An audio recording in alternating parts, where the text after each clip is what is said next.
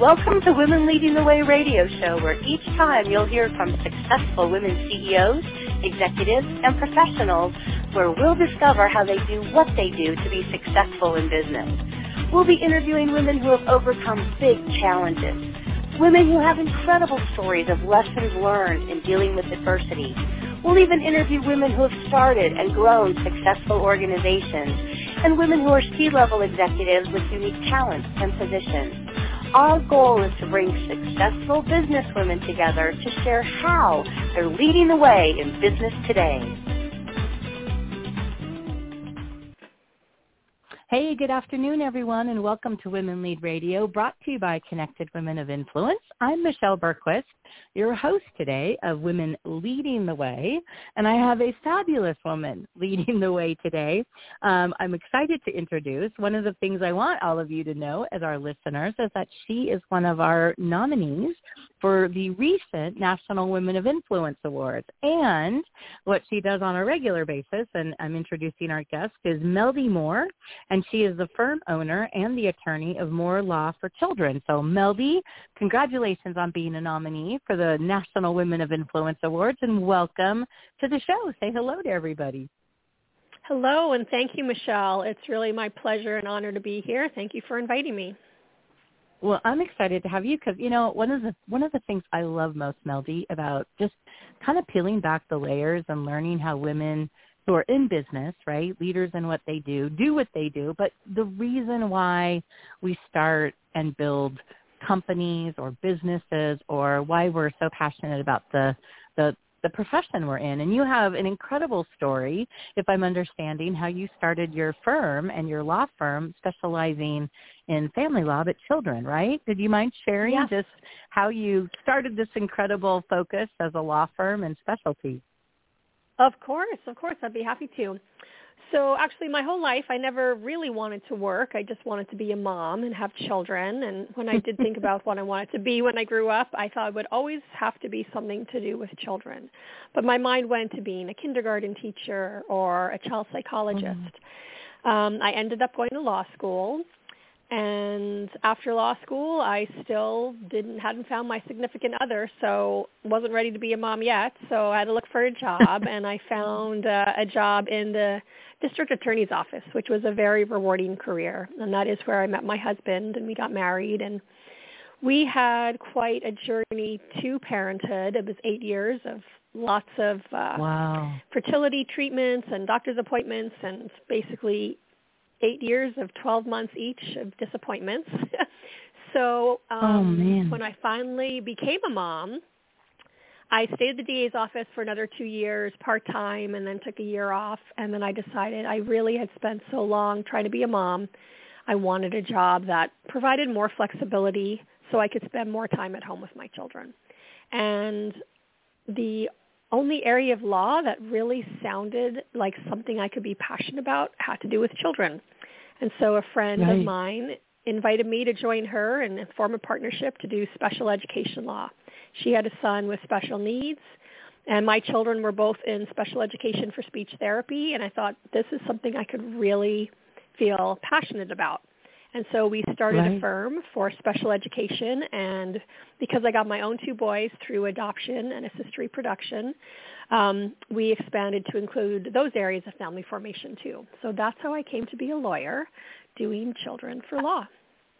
I think you know I got to say, and it's like you know I'm a I'm a former banker in my corporate career, you know, and so I know business attorneys and transactional attorneys and family law, but I've never heard and if you can go back, I've never heard of the specialty as an attorney with special needs and children. I mean, is that that is a specialty then? I did not know that. How rewarding would that be? It is great. It's definitely very unique. I myself did not know yeah. about it except that my friend had a son who was the same age as my older son who had autism. And so she had been dealing with the school district and advocating for her son with special education for many years. And we had another friend in the DA's, DA's office who also had a son in special needs who went out and became a special education lawyer. And that was the first time I'd heard of lawyers practicing in that area. Oh, be done. Well, I love that, but Yep. share a little bit. I mean, what are the things that you do? I mean, if it, that's a specialty, is it you said uh, children with autism? So are there things that go on where you literally are the advocate for these children or families? I mean, what what is the you know kind of I don't know, maybe give me a day in the life of what that would be like. What kind of case or yeah, I'm I'm shocked, but it's cool. I mean, how neat. Yeah, yeah. So normally it's parents who are hiring us, although we have represented many children in foster care where the courts have reached out and appointed us to help get the children placed in appropriate schools. Ah. But parents will hire us when they're usually it's because their child is struggling in so many ways at school and they don't know why, or they have special education or they've been denied special education and their children are just not doing well. It could be school refusal. It could be they're being victims of bullying. It could be they're not learning or progressing. And so we advocate by contacting the schools, getting a copy of all the records, and then requesting what needs to be done. Needs to be done. It might be a full assessment to see if the child qualifies for special education. It might be attending an Mhm. IEP meeting to talk about where the problem areas are and seeing what we can do as an IEP team to help the child. Um, and in cases where we can't reach an agreement with the school on what is the appropriate placement or services for the child, we will file what's called a due process complaint with the Office of Administrative Hearings. And that's where we can go to hearing where both sides present their story and then a judge will decide if the child's been denied their rights and what those remedies are. So most cases don't get the Wow. to that stage. We try to collaboratively work with school districts, and these are public school districts, to really get the children served and get them what they need to succeed. and you know not to go into any sort of like you know going to like this or that but i would imagine it's you know challenging working with school systems and kind of the the way things are i mean i'm just curious i've you know knowing a lot of parents it's like parents probably don't know about you that much how do most parents find out about you by word of mouth or are there other like pieces of advice if if a parent has special needs children what are some of the things to look out for that would say maybe this is a time to call you in Absolutely. So it's definitely word of mouth from other parents. Um, I have had family therapists or child psychologists refer. Um, Okay. We've had some doctors who are diagnosing with ADHD or autism make those referrals. Um, and sometimes parents are just Googling help. But I know here in California, I co-founded um, and I'm co-president for an association of California attorneys that work in education law. It's CALE for short, Mhm. C-A-L-E.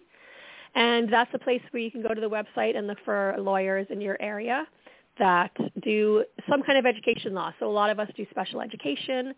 Some of us work on school discipline cases. So we'll represent a child if they're getting suspended or expelled, try and keep them in school and protect their futures. Other lawyers might do injury cases where a child's been injured on school grounds. Um, and then some lawyers will do appeals or discrimination cases. So it's really an association um, for lawyers who specialize in issues that relate to children, students, adult students, and schools. So I think if for your particular area, you should do a Google search for education attorney, special education attorney, school discipline attorney, whatever your issue is. And then it's a matter of interviewing and finding someone that actually has experience in this area. And, um, you know, look online, see if they have good reviews from prior clients and yeah see if you feel comfortable with them and you definitely want to have that connection. It's a very personal area. It's not like hiring a lawyer over your neighbor's fences on your property line or someone didn't pay you enough for a contract. It's very personal, so you want to make sure you have a lawyer that you're comfortable with. It is, you know, I mean, just to share, I have a friend of mine, her son is autistic, and I know some of the challenges they've really had, you know, with different school systems, um, you know, just trying to get the best care and the best education for their child based on where they are. And I would imagine, are- uh, am I guessing right, Melody, that there's a lot of steps bef- the parents can go through before they would get to you? Like, are there other types of you said a therapist or something like that what advice would you give parents who maybe have special needs children and they don't know like what would be the steps back to that association or are there others other steps you might suggest to them Well, one of the federal laws is that each parent who is a child who's being assessed for or is in special education gets a copy of their parent rights and procedural safeguards. The first thing I mm-hmm. recommend is that parents actually read those. It's kind of like the fine print in a contract, but this literally lists all the rights and procedures that parents have. So that's going to be the first place they should start to educate themselves. Because if you're an educated advocate, you're going to be a better, better advocate for your child. If you still have questions or you feel like the school is ignoring you, then you can look for an educational advocate who are non-lawyers or an educational attorney. We do the same thing.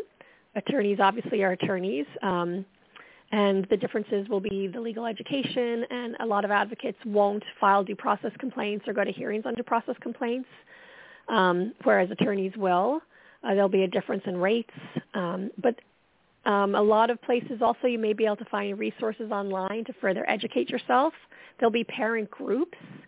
Um, I worry about taking too much legal advice from other parents because you want to make sure where you're getting your legal advice is right. actual, factual legal advice. Um, mm-hmm. So uh, parent groups are still a great place, though, for as a resource, as a support, and a, a place to have conversation. Um, so those are the things I would do. Educate yourself find support groups, and then look for a professional advocate. Usually your doctor or psychologist is not going to come to an IEP, excuse me, and advocate at school for you, but they may have referrals. Cool. No, thanks for that advice. I mean, uh, again, we have listeners all over, so it may not be in. We are in both in Southern California and the San Diego area, but yeah, for some of our listeners, I want to make sure you can find resources where you need them, and which is fabulous. I, like I said again, I had no idea of your specialty, but I want to focus a little bit on you and your business and your practice, and you know, uh, uh, the kind of elephant in the room, at least in the last seven or eight months, has always been, gosh you know, Melody, for you and your practice, it's like what kind of impact did COVID have, you know, for you and your law practice? I mean, was it easy to kind of make the shift and, you know, what was uh, kind of like life in the lawyer, the lawyer lane during COVID like for you last year, if you can share a little bit? Of course, it was a difficult year on so many fronts. For the business, it was difficult because our busiest time of year typically is March through June. It's kind of at the end of the year where parents have kind of reached their limits in that they've gone three quarters of the year and they're still having problems and they want to get it fixed before the next year. Uh-huh. Or just parents looking ahead wanting to get a good plan in place for the next year. So it's usually our busiest time of year. So when schools shut down, really it's almost like our business shut down. We didn't get any cases, and I think everyone was just sitting tight, wow. right? We all thought this was temporary, supposed right. to be two weeks, and then it was four weeks, and then gosh, could it actually go to the end of the semester? Um, no one could really envision that it was not only go to the end of the year, but the whole next year or so, longer, right? Yeah, or longer. So for us, it was rather devastating for the business. Um, we still had clients that we were working with. We still took some calls, but even the people who were had concerns and we had calls, very few people really wanted to take legal action. It was so uncertain. It was such a new thing. Um, it was a matter, I think, of people sitting tight and trying to get through it. Now wow. it's been very busy since you know kids went back to school last year, and particularly this year. There's still effects of COVID with some school districts having mandatory masking laws, some school districts having mandatory vaccine laws, um, some school districts only allowing general ed students to have a virtual option, and if special ed students wanted a virtual option, they have to drop their services. So there's been a lot of issues trying to navigate the effects of COVID. So we've mm-hmm. been, as a busy, um, as a business, very busy. the law firm has definitely been busy. So we went through a very quiet period, and now it's back to full speed plus crazy. You know, uh, we're going to take a quick sponsor break, and when I come back, I really want to talk about how you navigated that. You know, because I mean, every business through COVID. I mean, we're in the association industry, right? There were no like in-person meetings and events going on, you know, for over a year, and then you know we kind of came back out, you know, in February or March, and it's been interesting, you know, how people are reacting, but especially with schools and just all the, you know, not to get into the political part, but just, you know, parents and school systems and, you know, the haves and what they want their kids to have and, you know, what's there. I'd like to come back and talk about that. So give me a quick second. We're going to say a thank you to one of our sponsors, and I'll be right back with you. So Women Lead Radio is brought to you today by Connected Women of Influence and our partner, National University. National University is proud to be San Diego's largest private nonprofit university founded in 1971. The National University mission is to provide accessible, achievable higher education to adult learners. Today, National University educates students from across the U.S. and around the globe with over 170,000 alumni worldwide. Thank you for your support, National University, and to all of our sponsors and partners. And Melody, I'm back to you.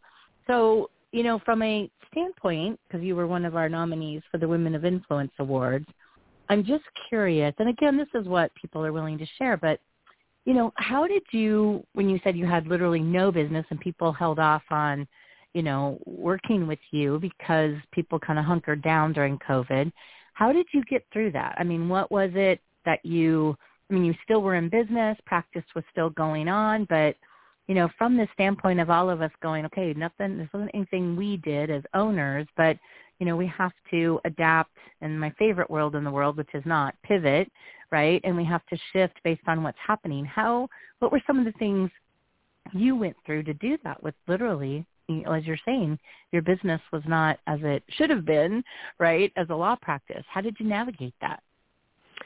Yes, well, I have heard that word pivot a lot, and I prefer to use the word evolve. Word. Yeah, pivot's oh, more word. like you're like just spinning in place, right? You're stuck in one place and spinning from side to side. Evolve is you actually have to grow and change with the times.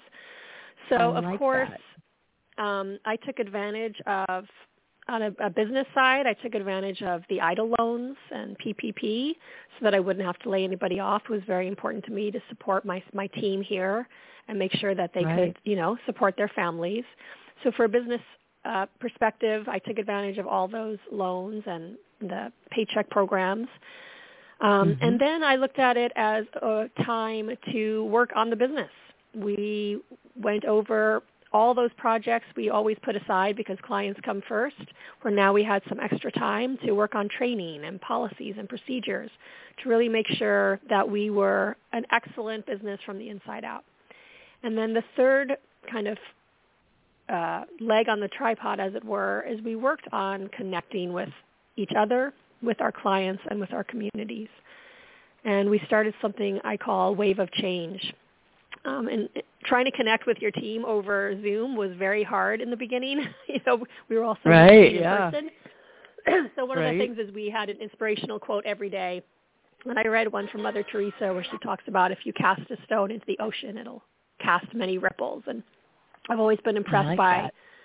yeah, I've always been impressed by the notion that one person can make a difference.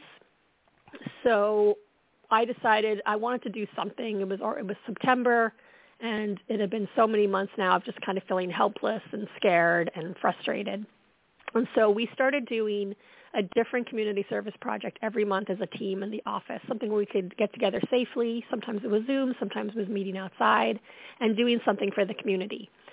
So the first month we just shopped in local businesses. It was National Small Business Month, and we just I gave everyone some money. I said, "You got an hour, go spend it in a local business, and come back and show and tell." Oh, that's and so then cool. it was so fun. And then we promoted all those businesses with pictures on our Facebook page. And then the next month, Ah. month was Women's Small Business Month. So we picked women-owned service businesses like nail salons and massages and haircuts, and I treated everyone to one of those so we could, again, as a team, do something nice for each other and support those local small women business owners.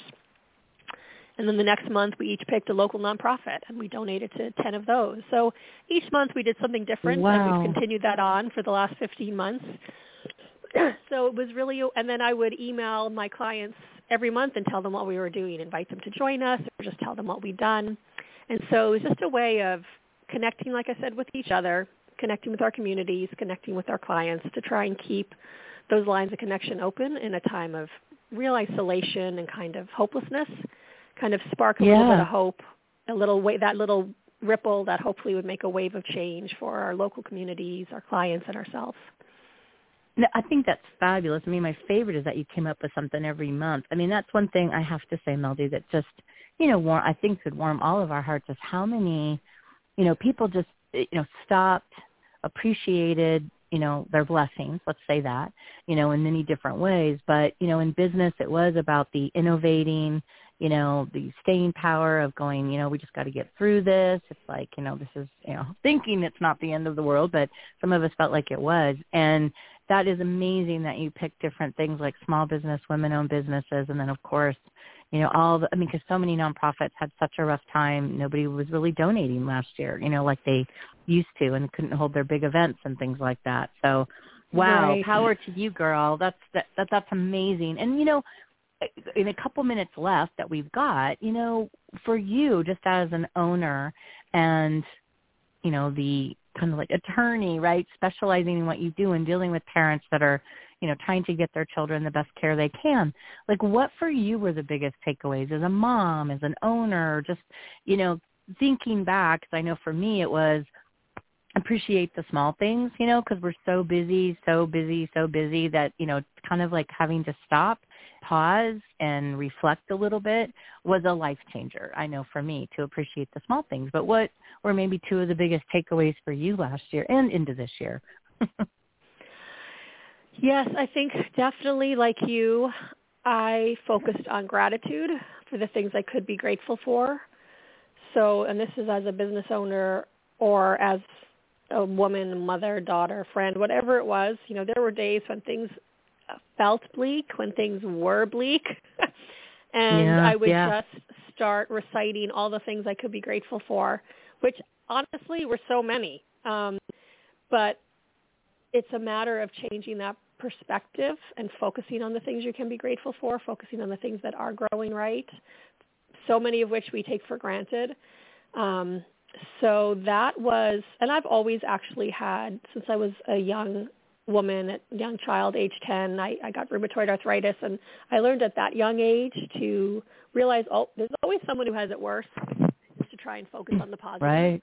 but really last year 2020 2021 was a real challenge to see if I could continue doing that and really that is the major takeaway that that's what got me through it and what gets me through every day. I start every day thinking about something something I'm grateful for and I try to end every day with something that happened that day that I'm grateful for. And I instilled that um, with my children. We do it at night every night, talk about what are we grateful for today. So that is the biggest takeaway. I think the other one would be perseverance, grit, sticking Mm, good word. sticking with Yeah. it when things are looking bleak, when things seem hopeless, when things are really hard. Um, just keep going. I love that. I absolutely love that. I mean, it it is. It's the small stuff and the things that are so basic that are so powerful. I, I just absolutely love that. Um, I want to have you kind of put your your ego hat on for a minute. We're going to wrap up this way because I know you were up for one of our Women of Influence awards that I get excited about every year of just you know recognizing women for all these wonderful things they do in business and industry and you know, one of the things I find, and I'm curious on your opinion on this one, is that, you know, so many women, you know, will say, oh, I don't need the recognition. That's not why I do what I do. And, you know, to me, it's like I think a piece of that is like, why not? Let's own up and, you know, just really kind of say how great we are. But that's hard for women to do. And I'm curious what your thoughts are just under that kind of like lady leadership umbrella. Do you think it's difficult, you know, for women to kind of, you know, toot their own horn and kind of, you know, really showcase the the great that they're doing? Was it is it difficult for you and do you think women do that is my question. I do think women do that. I think I don't know if it's so much as modesty as that we're just hard on ourselves. we always think we Mm. can do better, right? Um, Yeah, we always are trying point. to master the balancing act when really I don't think there's ever a good balance. It's just a matter of juggling and trying to keep all the balls in the air. Um, so I think we're a little too hard on ourselves. Um, Right. I think that we're also taught to be modest growing up, which I actually think modesty is a good trait, but not to the point where we won't allow ourselves to be recognized or recognize within ourselves what we've accomplished. So I do think women do that. I think we need to be kinder to ourselves, um, allow for some grace when we don't do it all perfectly, because who does? And Right. be willing to own our accomplishments and be um, accept co- compliments with grace. Oh, so wise. I mean, I love that. I love that. And you know, and even with it, you know, what's it like to be nominated? Like I'm really curious because I know, you know, so many women they're like they're humbled and I love that word, right? Humility and, you know, modesty just because we do roll that way. But then, you know, when you get nominated by someone, it's kind of like, wow, you know, what I saw so much because I saw so many of the nominators and what they said about other women like you. Um, and it was kind of like, gosh, you know, having somebody else see the characteristics that maybe we don't see in ourselves, you know, share a little bit what was that like to be nominated for one of our awards? It was very exciting. It was very gratifying. Um, yeah, I don't know if you've heard of the book, like the Seven Languages of Love. I'm one of those people. Yes. I like to hear. I like positive feedback. I like to definitely have people acknowledge what I'm doing, even if it's just a thank you or good job. It, I mean, and so to get nominated for this award was was really exciting, and it was humbling when I read all the other nominees' um, bios. But it was exciting, and it, you know what, it gives me energy and kind of builds me up to keep going when things get tough. So I was very appreciative. Ooh, like it's kind of what I needed at the end of a long 12 plus months. Um, so yeah, it was a really good boost and very honored, very excited.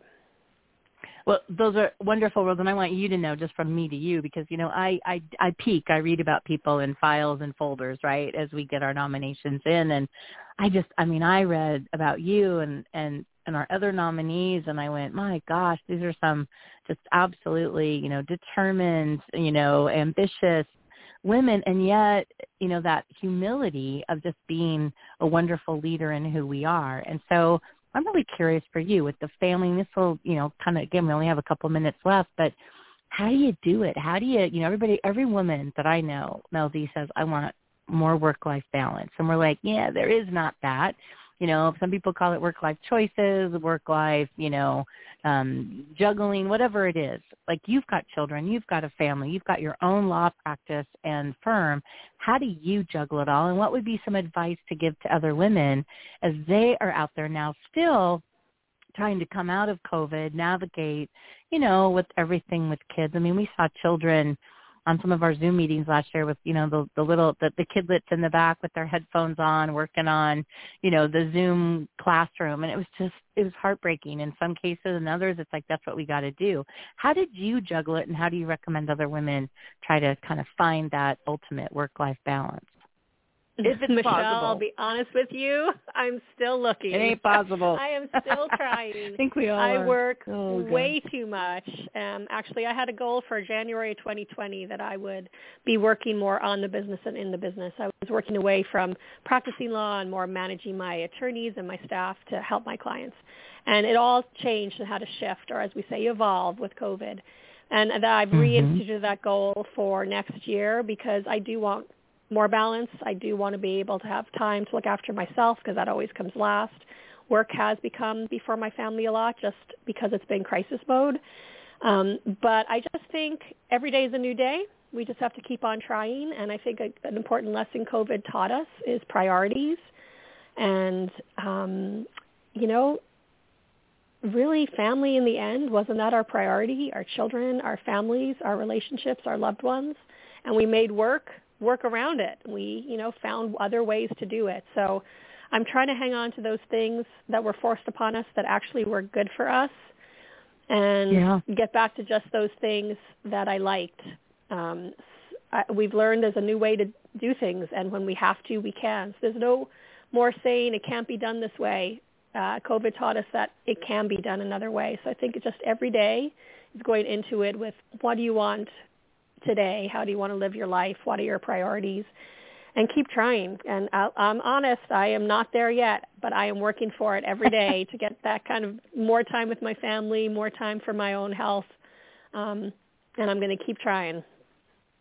I love that. You know, it is. It's like I've heard I've heard so many women now just go, I have a different purpose. I have a different, you know, kind of priority. I mean, you used all those words. And I think that's it. It's never balanced. It really is. And, you know, and people can say choices, but COVID taught us, you know, we were forced into maybe some choices, right?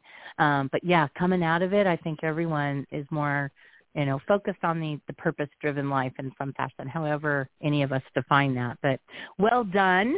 Um, I want to thank you, my dear, for being our leading lady and for being one of our very esteemed nominees for the Women of Influence Awards. We will do it again next year, but um, I want to just thank you again for being with us as our leading lady. And to our listeners, I want to say thank you to you for listening. We just love your loyalty.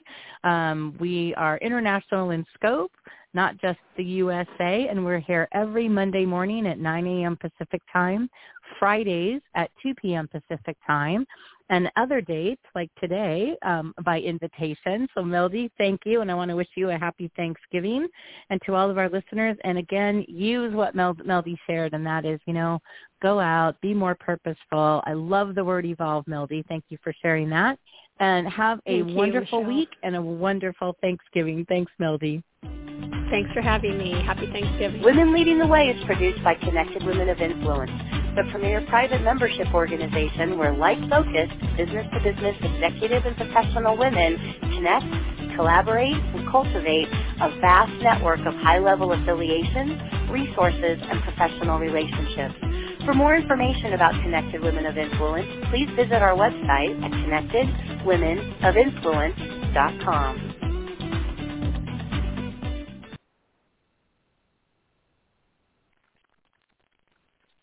Hello, it is Ryan, and I was on a flight the other day playing one of my favorite social spin slot games on ChumbaCasino.com. I looked over the person sitting next to me, and you know what they were doing? They were also playing Chumba Casino. Coincidence? I think not. Everybody's loving having fun with it. Chumba Casino is home to hundreds of casino-style games that you can play for free anytime, anywhere, even at 30,000 feet. So sign up now at ChumbaCasino.com to claim your free welcome bonus. That's ChumbaCasino.com and live the Chumba life. No purchase necessary. Group. Void were prohibited by law. See terms and conditions. 18 plus.